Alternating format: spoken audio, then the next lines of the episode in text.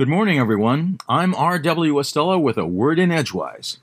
Today is the 7th of November, the 311th day of 2022. We have only 54 days ahead of us until 2023.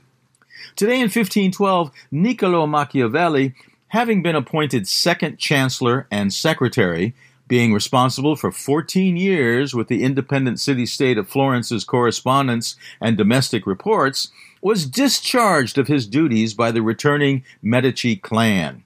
But this turn of events would prove the catalyst Machiavelli apparently needed to write his masterpiece, The Prince, a how to guide for local sovereigns.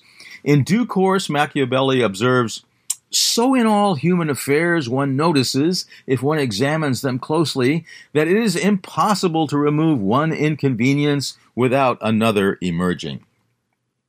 Today in 1637, New England Puritan spiritual advisor and religious reformer Anne Hutchinson was tried in Massachusetts Bay Colony as a heretic. She would posthumously become an inspiration to Nathaniel Hawthorne in the creation of his character Hester Prynne for the novel The Scarlet Letter. Today in 1805, members of the Lewis and Clark expedition, after reaching the mouth of the Columbia River, sighted the Pacific Ocean. Today in 1874, cartoonist Thomas Nast, f- for the first time, depicted an elephant as the Republican Party symbol.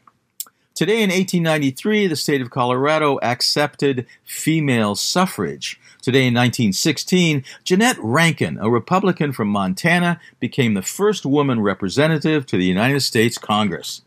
Today in 1917, the Russian Soviet Federative Socialist Republic was proclaimed, and the first Council of People's Commissars was formed with Vladimir Lenin as leader and including Leon Trotsky and Joseph Stalin. Today in 1918, Robert Goddard demonstrated tube launched solid propellant rockets. Today in 1967, President Lyndon Johnson signed a bill establishing the Corporation for Public Broadcasting. Heavenward, our gibbous moon will continue waxing today until becoming full early tomorrow morning and taking on several names, such as the full beaver moon, the deer rutting moon, the digging scratching moon, the frost moon, and the whitefish moon, among others. This evening in the eastern sky, not long after sunset, our nearly full beaver moon will be rising in company of the Pleiades stars from the constellation Taurus. And close to the horizon will be the reddish planet Mars and the reddish star Aldebaran.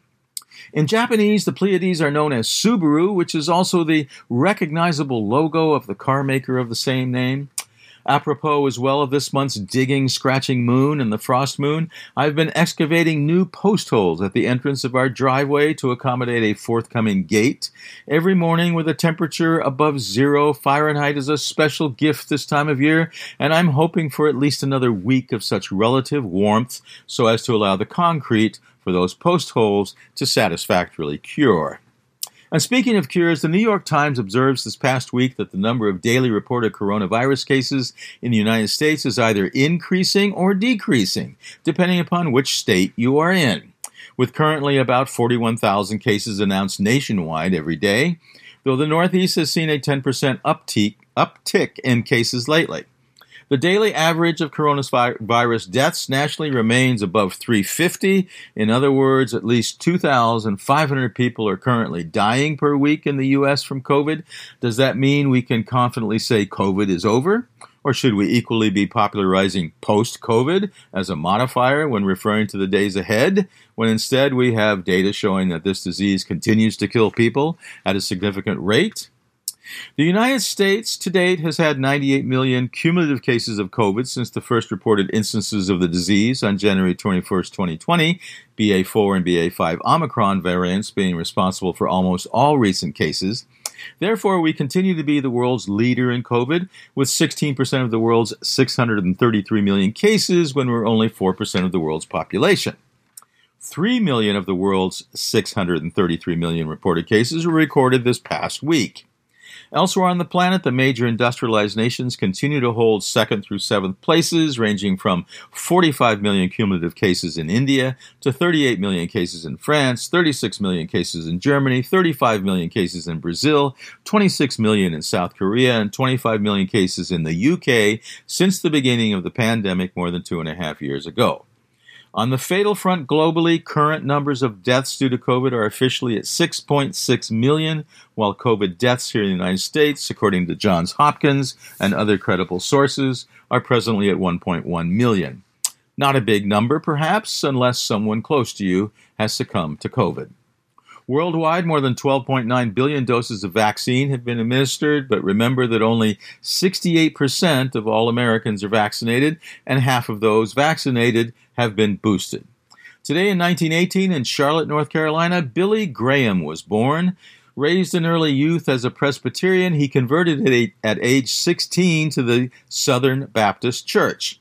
After graduating from Wheaton College, he became a radio preacher in Chicago, spending a lot of time preaching at tent meetings before being discovered by newspaper tycoon William Randolph Hearst, who subsequently used his newspapers to popularize Billy Graham, in turn, the first preacher to fully exploit television. Billy Graham has said, I'm an optimist. I've read the last page in the Bible. It's all going to turn out all right. Today is also the birthday in 1867 of Polish French scientist and discoverer of, of radium and the first woman to win a Nobel Prize, Marie Curie. In 1879, of Ukrainian, Russian, Marxist revolutionary, and founder of the Red Army, Leon Trotsky. In 1903, of American actor Dean Jagger and American actress Grace Stafford. In 1913, of French writer Albert Camus in 1922 of American jazz trumpeter Al Hirt. In 1942 of British model and actress Jean Shrimpton and of American singer Johnny Rivers. And in 1943 of Canadian singer-songwriter Joni Mitchell. And finally, we're closing in on that part of the year when increasing darkness and diminishing light will soon swap magnitudes, with light eventually increasing and darkness diminishing, but not quite yet. Before then, we need to remember our radio station, WERU FM, that wellspring from which so many opportunities for our communities flow. So let's do what we can to give, join, and sustain this unique radio station. Please do what you can to help support the ongoing efforts of WERU. From Orono, Maine, I'm R.W. Estella with a word in Edgewise. Here's to the eighth week of autumn.